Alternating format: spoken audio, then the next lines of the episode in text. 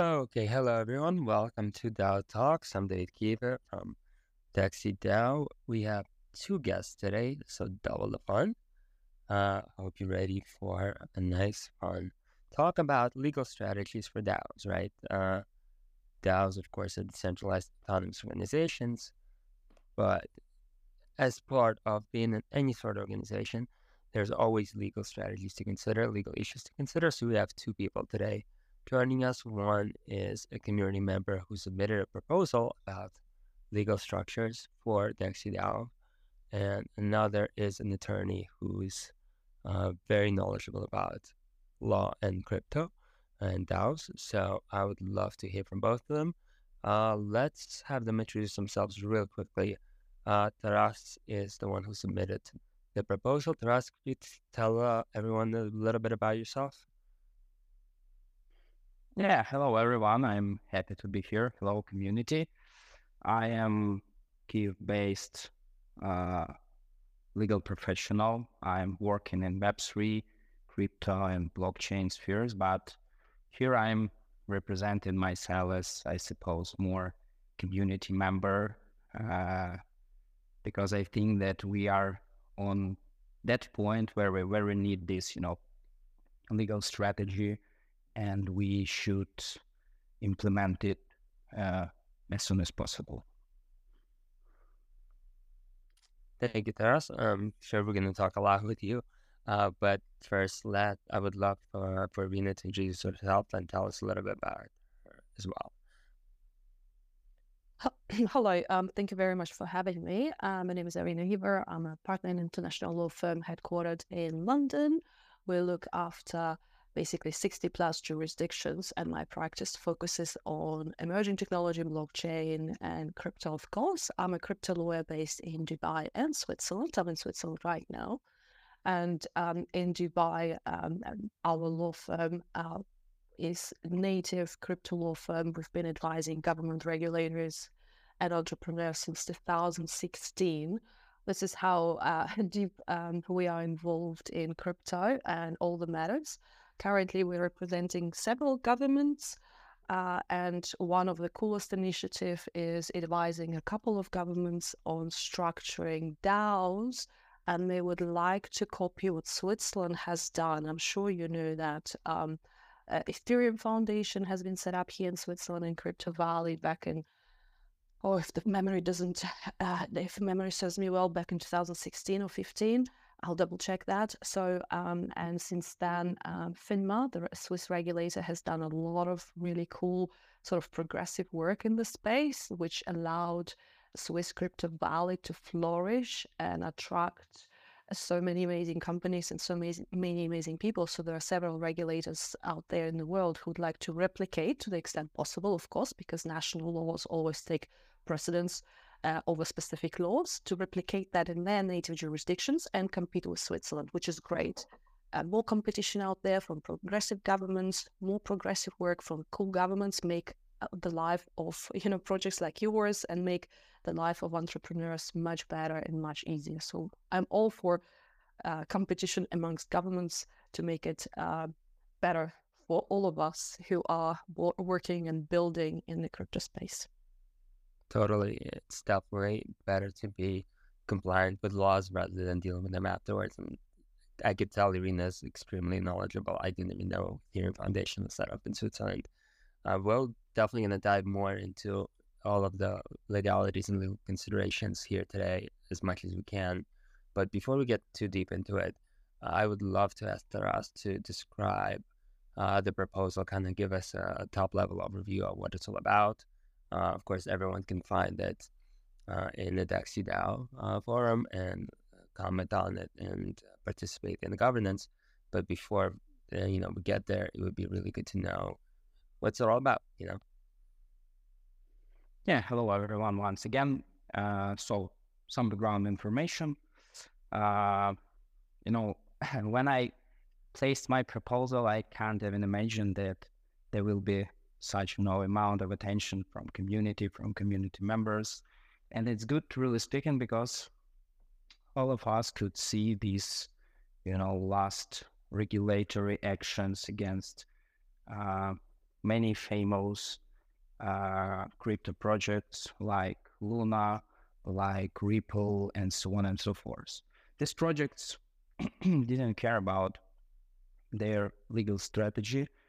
And I suppose that we, at that point of time, where we should care, because from uh, one side we have uh, permanently growing community, permanently growing protocol, and we should implement some, you know, off-chain instruments to cope with some matters and issues with which we can't cope on the on-chain level. For example, just very simple example. If we give someone grant, who will claim money back if uh, grantee will, for example, breach the uh, grant agreement? Just as an example. And there are, you know, many, many, many uh, off-chain matters with which we should uh, cope as for now, uh, you know, at, on, on this stage of our project development. On the other side, uh, the other, you know, ground for my proposal was this, you know, growing and growing and growing regulatory pressure on the uh, Web3 and uh, blockchain projects throughout the world. You may uh, see all these, um, for example, SEC actions against uh, Terra, where they use some Twitter post where they, you know, accused some uh, community members and so on and so forth. That's why I understand that we need some uh, legal entity or some, you know, entity which will limit liability of our uh, community members uh, and which will uh, handle with all these off-chain matters uh, on behalf of the uh, on behalf of all the community members. And I suppose, and this is my just personal feeling that uh, Swiss association will be the best for our purposes because this instrument will give us uh, flexibility and will give us possibility to connect uh, to connect our own chain governance, which is developing from day to day with uh, sort of our on chain governance, which is developing from day to day with our off-chain, you know, uh, now legal wrapper. Uh, after this, I have connected my colleague Irina, and she provided me with provided me with preliminary consultation with respect to this. And as a result of these actions, my proposal uh, was drafted and published, something like this. Amazing. And this feeling that you expressed of, of being surprised at how many people you know this resonated with and, and how much attention it got. I've seen this in, in, in several DAOs, being myself a member of several DAOs, how people don't even realize how much power they have, how much importance they have, much freedom to participate they have. Right? You don't need uh, Vitalik, you know, to uh, to top down decide something or propose something. You don't need Elon Musk or whoever, you know, Sharon Powell, or whatever uh, any really any member can propose something amazing and then the community can pick it up. So I love seeing in action. As a DAO member, I really get and appreciate what you're doing. Uh, so thanks for that. Uh, just as a member of the DeXe DAO myself, uh, I wonder, and this may be a question more for Irina, but um, you know, we're talking about, of course, having a legal basis for the DAOs to, on top of the DAO internal code, to have a sort of legal wrapper. But from the legal perspective, uh, I guess, Irina, can you talk a bit about uh, why it's needed? Uh, what are the different things to consider as an attorney, as someone who knows uh, various legal ramifications to deal with? Sure. So, um, uh, first of all, I would like to applaud Taras for being a proactive member of the of the DAO, and this is what DAO is all about. Each member brings his and her own, or her own strengths and and when you see something, it's like when you see something is is not up with the DAO, just say it, right? Put in a proposal, and that's how That's the beauty of uh, being a part of a DAO rather than working for a company where there is a strong structure and you sort of can only talk to your boss and the boss talks to the boss, etc., etc. And by the time you talk to the main boss, I mean, um, you could just as well forget about doing anything. So, first of all, I'd like to applaud you for taking a proactive stance in looking after yourself and your DAO. I mean, that's how it should be. But before we start talking about um, the legal ramifications of DAO, what is a DAO and what is not a DAO, let's talk a little bit about history, if I may, please. You know, just a two minute uh, little history lesson. Absolutely, of course. Yeah. So if we um, so the uh, current structures, the current legal structures of um, a limited liability company, LLCs, and uh, we have LLCs all over jurisdictions. Sometimes they're called slightly different, but the idea is limited liability company, right? LLC. This notion of LLCs is only 45 years old. Literally, in 1977, Wyoming, and uh, it's a state in the US, first, first introduced an LLC structure. And now, when uh, you deal with the regulators, you deal with the real world, if you don't have an LLC or any other sort of socially acceptable or legally acceptable structure, then they freak out, right? You cannot open a bank account unless you're properly structured uh, legal entity. You cannot enter into contracts. You cannot hire people. You cannot fire people. You cannot bring actions against uh, evil people who are trying to, for example, I don't know, tank your DAO, etc., etc. But um, the LLC structure is only 45 years old. Uh, and we all act, or sorry, not us, but the governments act like it's the only thing ever available. And when we come up with DAOs and want to sort of bring in the on chain DAOs into the real world, they freak out, which is actually a little bit uh, confusing. Probably they need more history lessons than, than us. Because if we think back centuries and centuries, how do people put together their uh, resources, their time, their strengths. They did it through guilds, they did it through associations.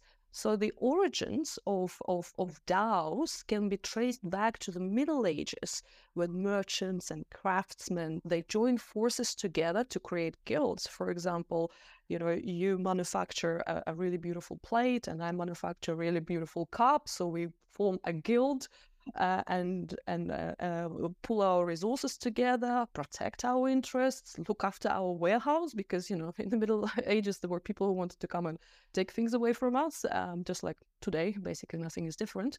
So we would protect our interests, but also maintain high standards of our trade. You know, I make beautiful plates, and I'm so proud of my trade. So I don't want, you know, somebody making really shitty ones and and and really sort of like dumping uh, inferior product on the market. And those are medieval beginnings of of, of companies and uh, guilds. And what do we see now? We see now exactly the same. What a DAO! A whole bunch of developers, whole bunch of marketeers, whole bunch of people with different skill coming together, building an enterprise together, or building some sort of uh, economic uh, um, efforts together, and and and that's um, that's basically the history, right? Then in um, 17th and 18th century, we had an emergence of joint stock companies. So uh, big um, uh, uh, shipping companies emerged, like Dutch East India Company from 90 from 1602, and also the British East India Company in 1600s. So these companies gave the rise of shares. So you could buy a share in that shipping enterprise. Uh, so that was a huge development as well. And then, like I mentioned, in uh, uh, 45 years ago, LLCs came together. So if we talk about DAOs, I would argue that DAOs is not a new form of company. It's actually we are almost going back to the roots of the humanity, how people always interacted. You bring something to, of value to the table. Uh, a person next to me brings something to the value of the table, and we build this uh, autonomous organization or associations as we build them in Switzerland, or guilds. Guilds are very popular right now. Let's say gaming guilds and GameFi, etc., etc. So um, when we talk to uh, regulators, um, I start with this history lesson, and then their eyes open and go, "Oh, okay, fantastic! So you're basically just trying to replicate what humans have been doing for centuries and centuries. So we should not be shocked by that. That is right. But um, but uh, however, we still have laws and regulations in each jurisdiction blockchain doesn't have borders, but countries have borders. And each country has its own rules and regulations that we are all subject to, whether we like it or not. So, um, and that is why there's so many legal challenges for DAOs, for on-chain DAOs. Uh, and those challenges are plenty. Um, Taras mentioned some of them, like uh, protecting the interests of the DAO members. There were several cases um, uh, in, in the US mainly that the DAO members were held personally liable for the actions of the DAO. And this is what you don't want. If you're a member of a DAO, you want to contribute to the DAO, but you also want to make sure that the regulator will not come up to you and will not take your and and your personal assets are not risked. Sorry, Taras, you, you wanted to mention something? No, no, no. Please proceed. Okay, great. So yeah, so let's talk. So that was a little five minute less history lesson, right? And uh, and I always like to joke that the humanity did a whole circle around, right? We we came back where we started centuries ago, and this is, in my opinion, is how our kids will engage in work. They will not go to the office. They will not work for someone. They will be part of multiple DAOs because why not? You can contribute to multiple efforts, multiple enterprises. But back to the legal challenges. Of course, uh, the regulatory compliance is a huge one. Uh, for example, just today, SEC brought action against um, Binance and CZ for uh, regulatory failures. I have not looked into that in details, but this is what you don't want to be. You don't want to be sued by SEC.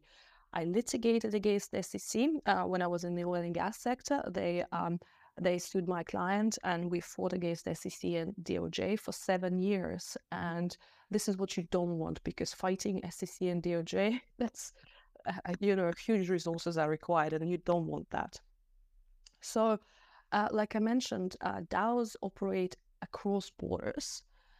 However, um, within each border of each jurisdiction, there is own uh, regulatory sort of laws and, and, and, and, regulations you have to comply with. That's why if you have a legal wrapper established in its in one jurisdiction, you can you need to comply with the uh, uh, with the laws of that particular jurisdiction. That's why um, legal wrappers need to be set up in a friendly country, and Switzerland is one of the friendly countries at the moment, uh, and has been uh, for since uh, quite early 2016, 17.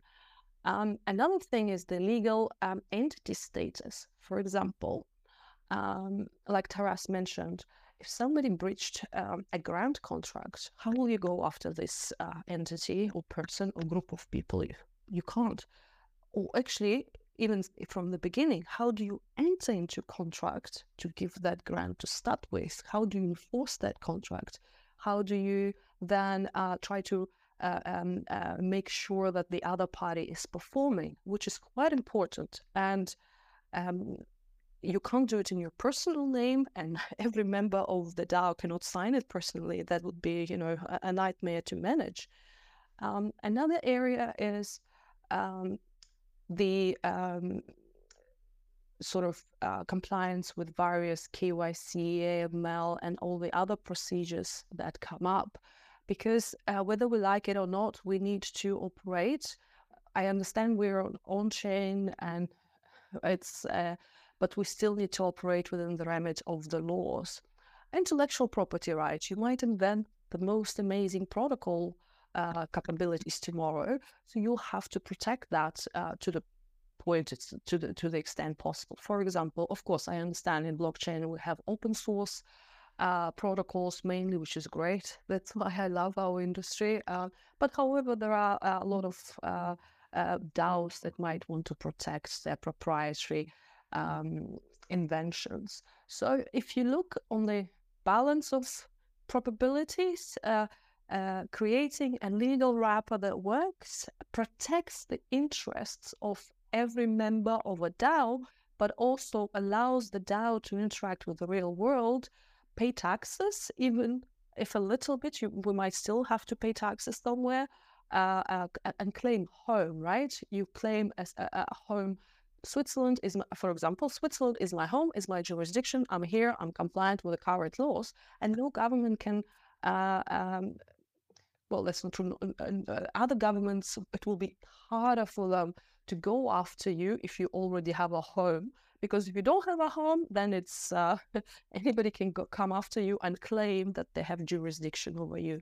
So if if we look at it, uh, um, proper legal structuring has only benefits. Yes, we need to spend some time structuring, uh, but I don't see uh, negatives in that. That's super fascinating. I'm thinking you were talking about guilds, and it's funny how it's coming back to guilds. I can think of, you know, Raid Guild DAO, for example. That's definitely along those lines. It totally makes sense. Uh, I wonder, uh, you know, with smart contracts obviously being code that, that acts as law, that acts as a sort of enforcement. But of course, in real world, like you mentioned, it needs to be reinforced somehow. So uh, I'm guessing, do they work well together? Have you found uh, the smart contract on the coding side and uh, specific jurisdiction of, let's say, Switzerland in this case, where the law uh, looks at the code, looks at the smart contracts, and then, of course, at the whatever jurisdiction the DAO is registered in, and that kind of forms the basis of the adjudication of disputes, etc. Um, so we're mixing a couple of things together. Uh, we need to separate them. The on-chain DAO and the smart contract and the voting and the uh, uh, things that are happening on in the on-chain world, they work together with a real, uh, um, real world um, legal entity but they don't necessarily completely, you know, gobble up each other or intertwine. They work together in parallel. So, um, and that's why I like association, uh, which Taras mentioned. Um, it's a very flexible legal entity.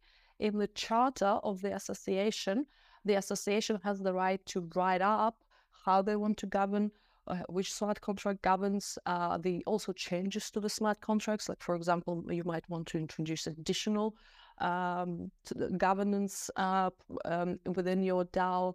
So it's a very flexible. So it's not restrictive, but at the same time provides with a limited liability to the members, provides with uh, certainty uh, with regards to interactions with the real world.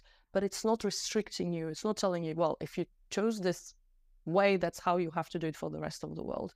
Um, and the associations is the logical um, logical development of those guilds, of those trading associations, right? People got together, people are working together, things can change, things can improve. And the good thing about associations, the members can vote. Hey, we don't like how things are done now. We want to make changes to our uh, charter of our association. We want to implement new provisions. So it's uh, it's basically yours, right? They're not two different things. Uh, the, the, the, the legal wrapper belongs to the DAO, and the DAO makes the decisions uh, um, governing which way it goes, left, right, center, and how many jumps they have to do before certain happens. That's that's the beautiful part of it. There are other type of legal wrappers available, and but they're not flexible at all. Um, however, uh, not only they're not flexible, but I think Taras has mentioned the uh, regulators are penetrating those wrappers and and bringing action against DAOs. That's again, that's what you don't want either. You want to be flexible, but you also want to be protected. That totally makes sense, and it does sound like the association is a form that's very um, compatible with the DAO, very similar to the DAO. Though you mentioned specifically Switzerland, right? In the in the proposal to us, too. What makes Switzerland uh, the best? Switzerland associations the best? Is it just the the history of Switzerland, the liberal policy of Switzerland? Is there something specific? I know nothing about Switzerland other than the, the most basic stereotypes. So I'd love to hear uh, your expert opinion on it. Yeah, my, my personal opinion here is, you know, uh, there are many, many points uh, which makes uh, which makes Switzerland very attractive for for blockchain business, for Web3 projects. Uh, for example, if you uh, look at uh, the list of the biggest, you know, Web3 projects as well now, you know, I suppose the majority from them, including uh, Ethereum, including Polkadot, including Near, uh, you know, have established their legal wrappers in Swiss. This is first of all, and this is, you know, I suppose uh, the biggest plus of Switzerland, best practices, very strong best practices. The second one is Switzerland is very, you know, uh, and I suppose the most reputable jurisdiction from the other where we could uh, establish legal wrapper. For example, I have considered uh, Cayman Islands. I have considered uh, I have considered uh, Panama, uh, and this is not uh, you know what we want in DeXe. I suppose these offshore rate jurisdictions, and I don't think that we want to connect our project to uh, offshore jurisdictions. And the third my point here, uh, as Irina mentioned, I suppose that as for now, um, regulatory authorities of Switzerland give uh, give us, you know, uh, protection from, uh, you know, from the regulatory authorities of the other countries, and uh, on the other hand, you know, um, the form of Swiss association gives us, I suppose, the maximum extent of flexibility uh, and taking into account our, I suppose, complicated on-chain governance model. Uh, I think that no jurisdiction could be used in our case except for Switzerland, because in Switzerland we could, I suppose, reflect almost all uh, you know, features uh, of our on-chain governance in constitutional document, uh, documents of legal entity. Something like this. And Irina, as the, as the legal expert who I'm sure knows Switzerland well, what do you think? Do you agree that it's it's really good jurisdiction and makes sense? Well, um, it's it's easy for me to uh, talk very positive about Switzerland. I um, have, uh, a, you know, I spend half of my time in Switzerland, the other half we're talking Dubai. So of course, uh, I will only mention uh, awesome, fantastic things, but I'm also objectively that's that's the situation uh, with the um, in, with the horrid stories we see coming out of other jurisdictions where the regulators basically don't tell you what to do, don't tell you how to do, but after you've done it, they come and uh, sue you. That's called um, regulation by enforcement. This is what you don't want. This is horrible. You don't want that as a lawyer. You don't want that as a as a founder. Imagine you're building something and you try to talk to the regulator and they're like, yeah, yeah, just continue. But you're halfway there and then they come and uh, sue you for the way you've built. That's that's what you don't want. And that's what Switzerland doesn't do. FINMA, uh, the regulator, is a very proactive regulator. You can uh, ask them uh, specific questions. You can send them a specific request. They will answer. Yes, they take a while, but everything takes a while in Switzerland. We are in no hurry. We're very relaxed sort of atmosphere. But uh, you can engage with the regulator. You get um, no action letters. Uh, you get confirmations that it is uh, all is hunky dory. Please continue. And also, once you've claimed, um, and uh, uh, that's one thing. Another thing as Taras mentioned, it's great to be in great company because you are the summary of you know five people you spend your time with, right? So why would you want to set up in some uh, pl- strange places where you can set up in Swiss Crypto Valley, literally next door to Ethereum, literally next door to Tezos, Cardano, um, uh, Casper, and other sort of uh, large uh, protocols um, near, I think, uh, yes, near is in Switzerland as well. So uh, you want to be in company uh, where, uh, in great company where innovation is taking place. You want to be rubbing shoulders with, you know, big boys so you can aspire to develop, you know, um, I know DeXe has uh, really big plans. So that's, that's what you want, that's where you want to be, right? And another thing is, is it gives you this regulatory certainty. You've established a home for yourself. This is my home. You comply with the rules and regulations of your home. So other uh, um, hostile uh, um, regulators or hostile uh, players in the industry uh, would not want to come uh, after you because then they have plenty of others to come after who either don't have a home or have a home in a, a questionable place, it's easier to go after those people than go after people who have done everything to protect themselves. Uh, you go basically after after low hanging fruits, the ones are easy to um, to to pick, right? Uh, why go after a project that done that has done everything possible to protect itself? Like that's just uh, not very not very that will not be smart of them. And that's my view. And of course, Switzerland um, has its own uh, negatives. You know, things takes a little bit longer. Uh, in Dubai, for example, it takes you know five days to establish a company. In Switzerland, it might take two weeks. But um, uh, another thing is we've got great banking here. There are a lot of crypto native banks. So opening a bank account uh, in the UAE for a crypto company is almost impossible. Whereas in Switzerland, it's not only possible, but we're doing it every day. Um, and a lot of um, uh, and also being set up in tier one jurisdiction, not in some great jurisdiction, gives great possibility for you to enter into various partnerships and contracts with other reputable parties who are building in this reputable space. Look, I'm not saying if you're not set up correctly or if you're set up in a in a jurisdiction which is a little bit uh, a little bit uh, uh, off the beaten track. I'm not saying you're not reputable. I'm not saying that at all. What I'm saying is uh, if you've done everything possible to be as reputable as possible, no, that's the people. That's the people you attract, and that's the partners you attract, and it's the people and partners you want to attract and be associated with, in my opinion.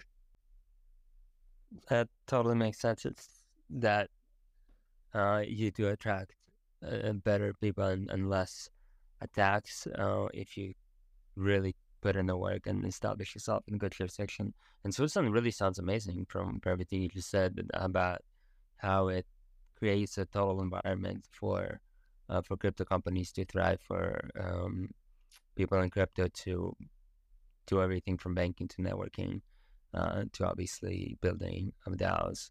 Uh, speaking of building DAOs, Taras, uh, let's get into the proposal a bit more. Of course, there's going to be you proposed a specific governance model, and uh, it would be really good. I think I'm, sure there's a lot of uh, members listening in now and, going to listen on uh, on the recording as well for them to understand it more as they go and read the proposal. Can you talk a bit about that future governance model? You know how it's going to work, uh, assuming that the proposal gets approved as is, and of course, uh, for all the members listening, the whole point of putting a proposal up is that you can go, you can comment, you can suggest things to make the proposal even better. This is definitely a community effort.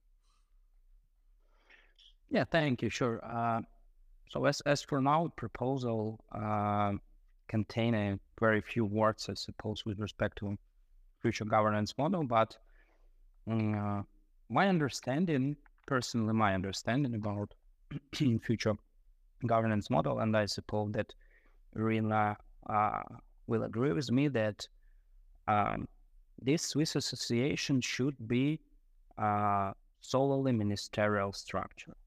I mean that this Swiss association should act only and strictly in in uh, accordance with decisions of the uh, DAO, and this one of the you know points uh, to consider when I uh, have chosen this Switzerland because uh, Swiss legal model and Swiss regulations gives us possibility to uh, establish such model in uh, constitutional documents of Swiss association. So I suppose that governance law will look like as, for example, uh, DAO make decision and only in the frames of these decisions uh, for example, council members could make some agreements. For example, DAO makes decision to uh, allocate uh, hundred thousand of DeXe tokens for grants. Okay, no problem. Uh, in such a case, council member uh, should make the agreements with prescribed by the decision of the DAO legal entity to which DAO wants to give this grant. Uh, and that's all.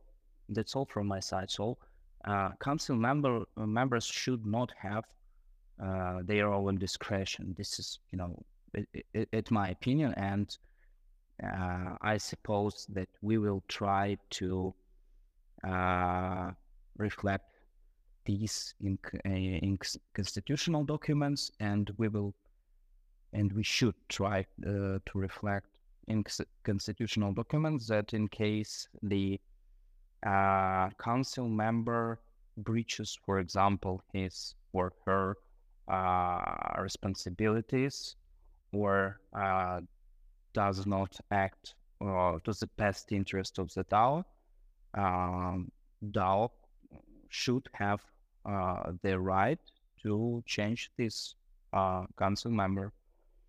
Therefore, from my point of view, uh, to sum up, council members should have only, uh, you know, something like operating functions and should act strictly in accordance with uh, the decisions of the DAO, and that's all. No, you know, freedom to act, no freedom to uh, make some transactions without DAO voting and so on and so forth. This is my opinion personally as community member. Uh, I see Irina putting up an emoji. Uh, Irina, anything you would like to add? In yeah, I'm, I'm, I'm giving 100% uh, agree, agree, here because that's what the legal wrapper is for, right? The DAO is the head, and the legal wrapper is just executing the decisions of the head and not more. Uh, and uh, the the uh, association model allows for that to happen and allows for the DAO members to um, uh, oversee the execution, right? Like the head will oversee the the hands, which is also uh, valuable because you don't want um, you don't want the council members to go rogue on you and start um, doing other things, which has happened actually. Uh, the prior legal structure used for for uh, protocols was a foundation, and unfortunately, it did happen. And there are various um, cases uh, between the um, the founders of the foundation and those people who are running the foundation. They're actually like legal cases. Um, I think Tezos is one of them. You can Google it; it's publicly available information. Um, so and that's why um, we retired the use of the foundation structure here in Switzerland, and we're using the association structure, which is more flexible, gives the DAO more ownership over the legal wrapper, and also the people who are uh, the council members executing the, the, the decisions and the will of the DAO, if if if um, if I may uh, describe it in such a manner. And it so yeah, that's that was the 100% emoji there, full full agreement. I think that's as good as endorsements can possibly go with 100%. That's amazing. Uh, just a real quick um, pause to remind everyone listening uh, or, you know, in their chat that um, we're definitely open for questions. This is an AMA format. So uh, anybody just pop in the question, raise a hand. Uh, and I'll be sure to call on you so that Irina or Taras, depending the questions for, uh, can answer them. Uh, we still have some time for that, and I think that makes the discussion uh, even more dynamic and, of course, more true to the DAO form. So just raise a hand if you want to ask a question. Uh, in the meantime, uh, I was just, as I was listening to both Taras and, and Irina, I was thinking how, you know, DAOs are, and governance in general, uh, revolves so much about treasury management, about the funds, right? Show me the money kind of thing, where money really um, votes, and so much is done with the treasury, and of course also with the council members. Uh, how how the council members uh, compensated? How uh, Taras do you propose that the structure in the way that doesn't get them, I guess, corrupted and make sure their incentives are aligned, and just in in general how um, in your proposal is um, the treasury spent by both the DAO and the association. Um, what mechanics are, are, you seeing? Not to get too deep into it, but just some kind of general top level. Yeah, thank you for your question. I suppose you know that uh, taking into account the nature of the uh, the nature of the Swiss association. Uh, Swiss association is non-for-profit uh, structure, I suppose that compensation should be minimal because uh, community member who works on uh, who works in in council uh, who works as council member should understand that um, you know he or she works on whole and very very big and interesting community and i suppose that this is the biggest uh, you know compensation. But once again i suppose that the best choice here will be to uh, make to review the market and make the minimal compensation for such kinds of of organizations. I I, I suppose that we will have uh, we will have additional information in that regard in the future, and I will share with with community this in in new proposal, for example, or on the forum. Uh, and then, uh, can you talk about some samples of how the treasury would be used in, your vision, right? Uh, just practical examples. You know, let's say I have 100k in the treasury that I want to distribute for some governance initiative uh, as as a DAO member, right? And I want to make a proposal, and I know that there is an actual association and and these council members. Um, how would I start? What would I consider? What are some additional things to consider with the um, off-chain association part of it? Uh, just kind of walk me through as if I'm a DAO member who knows very little, who wants to make sure it doesn't get confused, who knows that now there's a legal part to it as well, to the as the DAO part, and wants to, um, let's say, spend uh, 100k on a marketing initiative. Let's say. Yeah. Okay. Thank you. So, once again, from my understanding and from my point of view, uh, you know, council members should have no uh, connection to uh, treasury management and to transfer. Council member, the role of council member is, is to make the relevant agreement when there is the decision of the DAO to allocate some amount of assets is in place. Therefore, uh, the first step is, for example, I as I am as a community member or someone else from our community propose some, uh, for example, some allocation for once again marketing or for some conference. Uh, we are well, we are voting for uh, for this proposal for or against, and if this proposal is agreed between the community, in this point, the council member could make the relevant agreement and I suppose once again that the relevant transfer should be made by the DAO directly uh, by means of multisig as a result of DAO voting.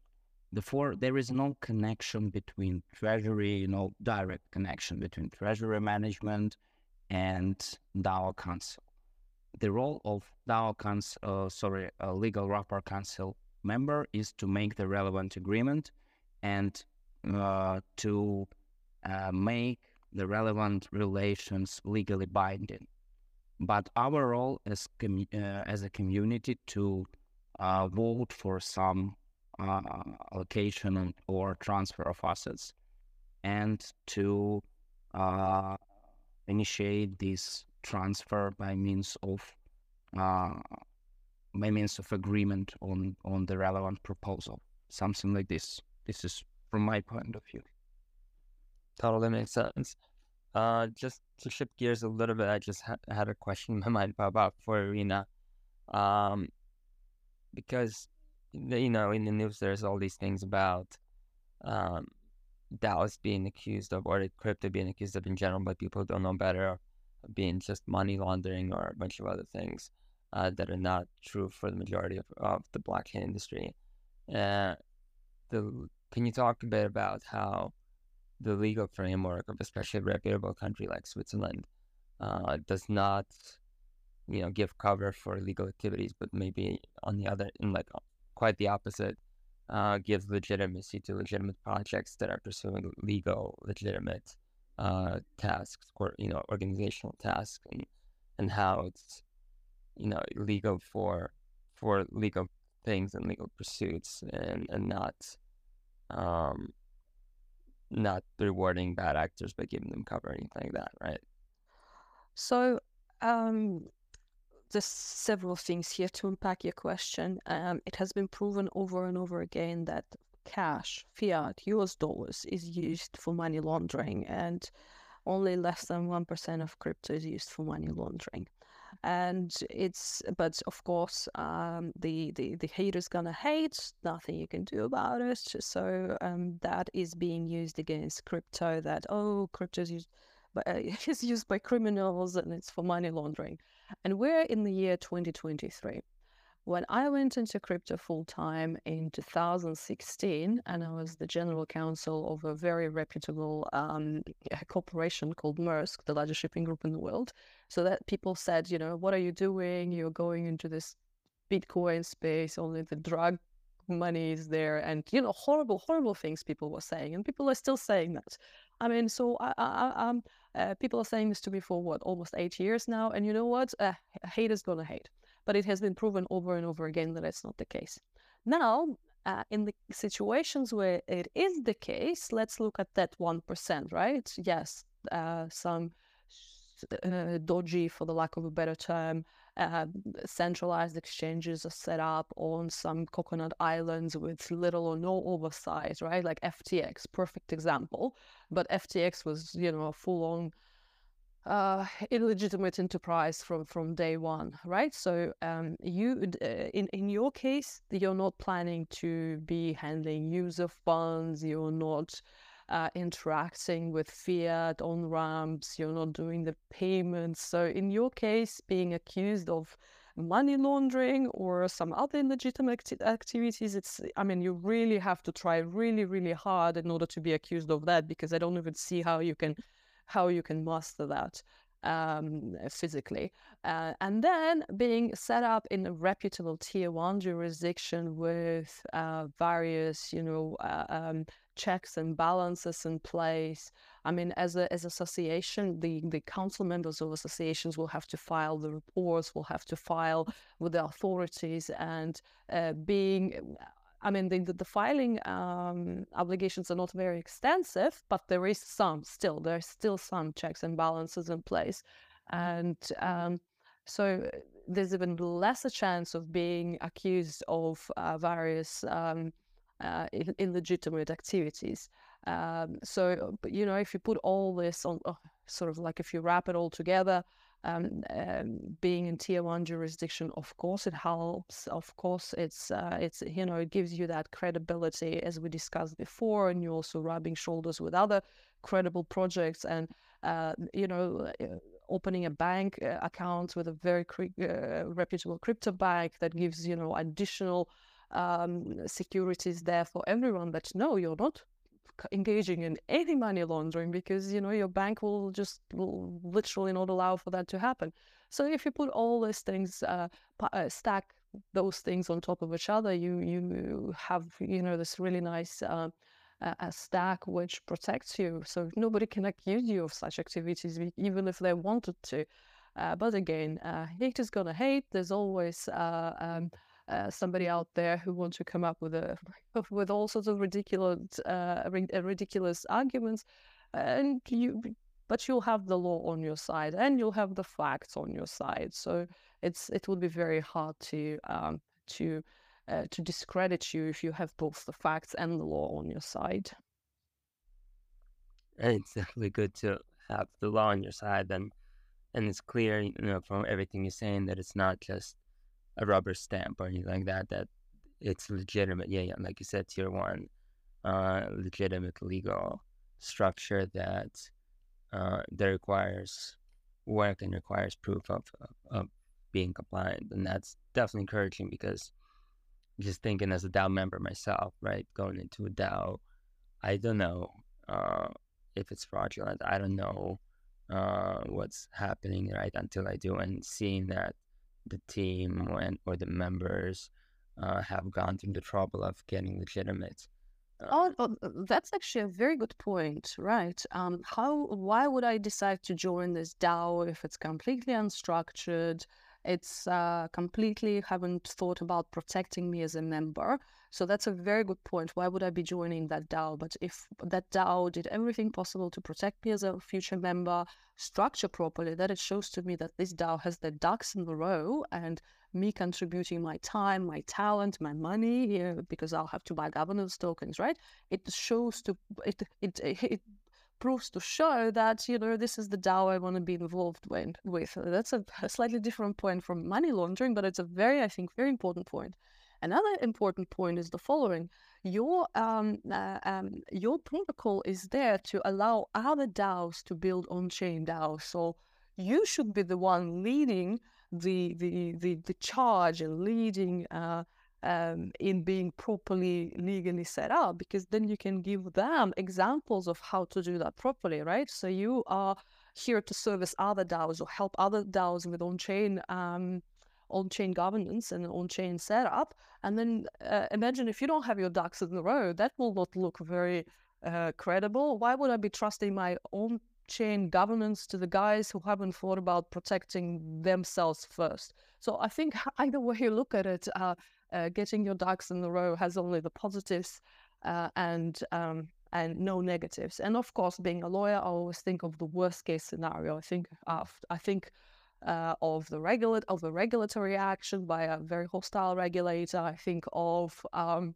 uh, being, you know, funded and accused of all sorts of really, you know, horrible things in life. So I think of the worst case scenario, and then we'll try to protect uh, uh, the, the, client from those worst case scenarios. And you know, if we're lucky, uh, not even fifty percent of them uh, take place, but we have to structure for the for the um, for the worst situation because then if it doesn't happen that's great you're protected but if it does happen well that's great you're protected as well that's brilliant. That's actually why it's so good to have you here, you know, as, as an actual attorney to understand this and thinks of the worst case scenario. Because as a DAO member, you know, I, am a true believer. I'm thinking it's always going to go great. Everything's going to be wonderful. There's no issues. And just like, you know, uh, there are audits for the code, there's uh, all these technical security experts trying to probe every possible leak and worst case scenario of any tiny thing that could go wrong it's good to have lawyers and, and just DAO members for that matter who are thinking about these worst case scenarios and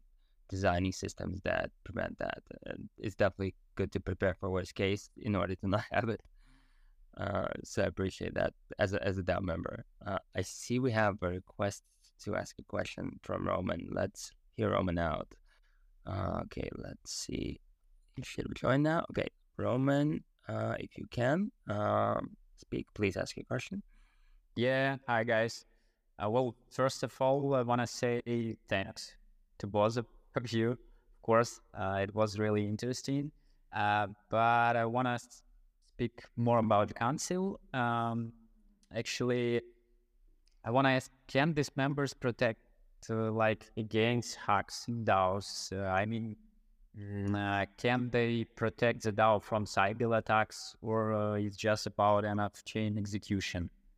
uh, and and how big is their influence and power.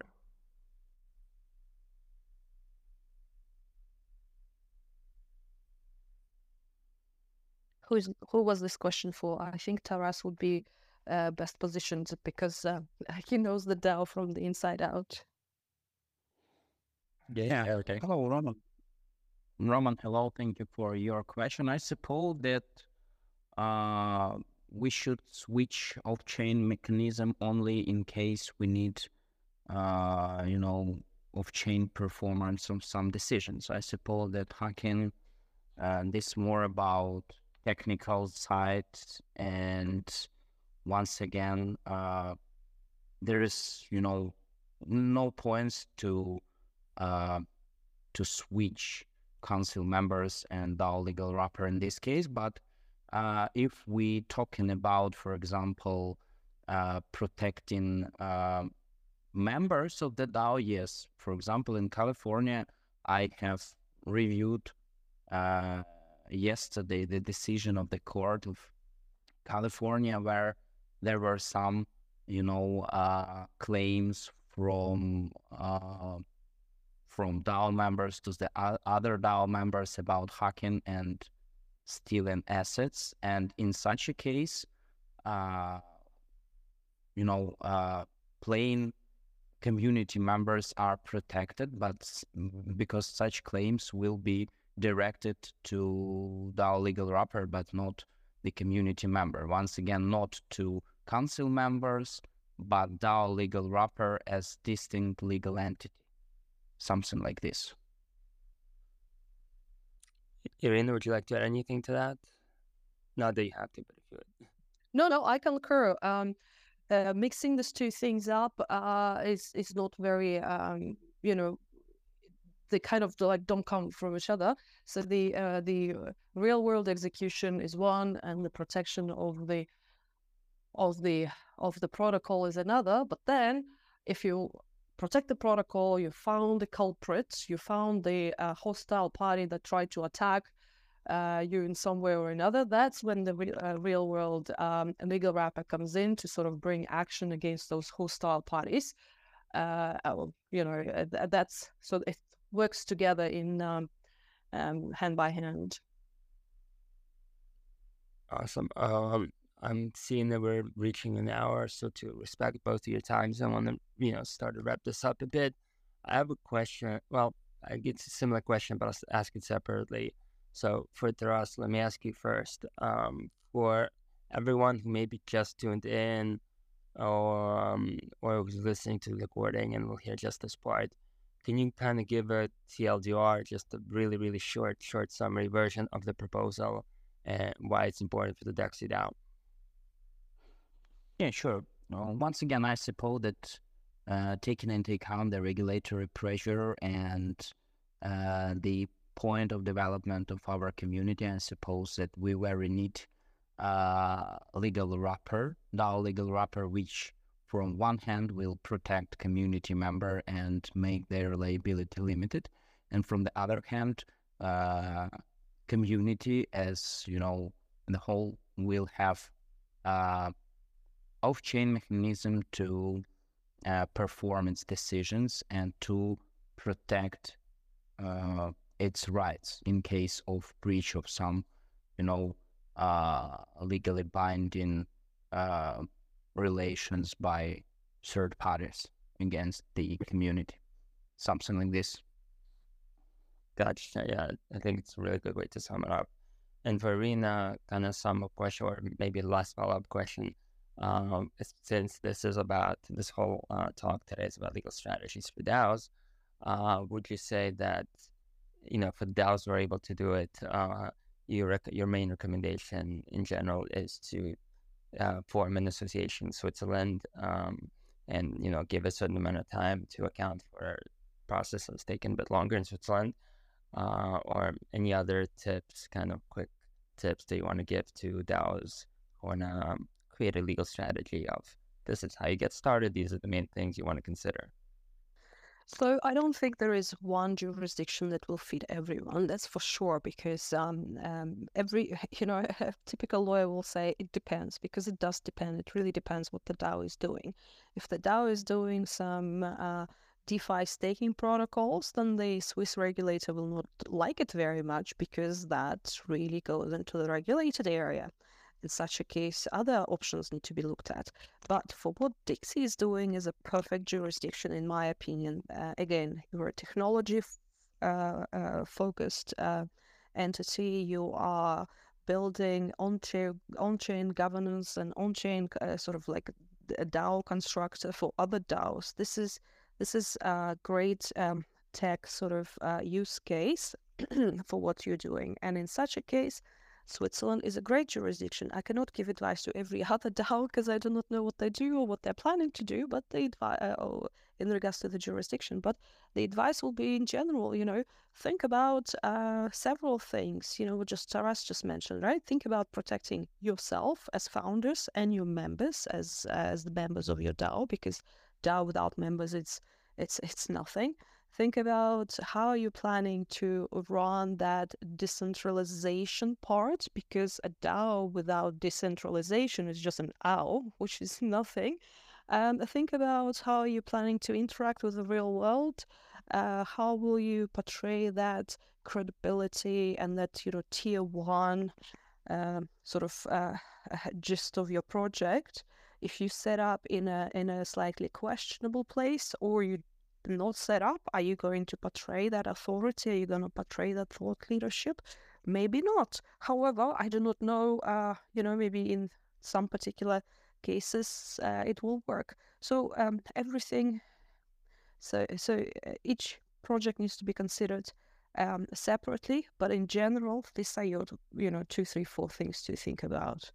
How are you planning to decentralize? How you're planning to protect yourself and your members? How you're planning to issue the token because it's very important to issue that in a compliant manner as well. Uh, which which place you will call home uh, and that home needs to be strong enough to protect you from hostile uh, regulators trying to assert their jurisdiction over you, and also the the, the credibility of um, of your establishment. It needs to be credible for other credible partners to engage with you, for credible members to become part of your DAO. Um, so it's quite um, it's a more of a commercial sort of consideration, commercial slash technical, and then legal conclusion comes from that because uh, from the legal point of view there are so many ways to skin a cat uh, however you need to sort of like start from the very beginning you know where's the cat that we're trying to skin once we found the cat once we found the cat then we can try uh, skin it in a proper manner thanks irina i, I was definitely asking for trouble uh, asking an attorney to give a simple one size fits all answer and, and you definitely gave a very comprehensive explanation that I think any DAO uh, would benefit from. And like you said, a DAO should be a DAO, not an OW. So I think a lot of listeners will take that to heart. I will hope so. Um, so I just want to thank both of you guys for coming today. And let's wrap it up here. But uh, you've answered a lot of questions from our community today, and uh, just amazing to see uh, regular DAO members coming in and and coming up with these very nuanced, very thoughtful proposals, and of course, uh, with the crypto native expert attorneys also coming in and, and explaining these things, so it's it's a little more digestible. Uh, because ultimately, uh, the whole idea to me of uh, of DAOs is that anybody can participate fully, and once people understand all the different aspects, including legal aspects, I think it really helps DAO members participate more fully to understand their DAO more fully. And I'm, as one of those members, uh, happy to now be more aware of what legal considerations, legal strategies are, are available and should be thought about. I'm going to be probably spending the next hour, honestly, just kind of replaying it, thinking it. Luckily, this will be recorded. This is recorded, actually. So, again, thank you, Irina. Thank you, Taras. Thank you both. Thank you, everyone who listened to us today. Uh, stay tuned for announcements of the next one. Uh, just really, you know, you answered both the answers so much. Uh, million thanks to both of you. Um, and uh, until next time. Thank you very much for having me, and thank you very much for for the space. Um, really appreciate your time. Thank you, everyone. Thank you for attention to my proposal.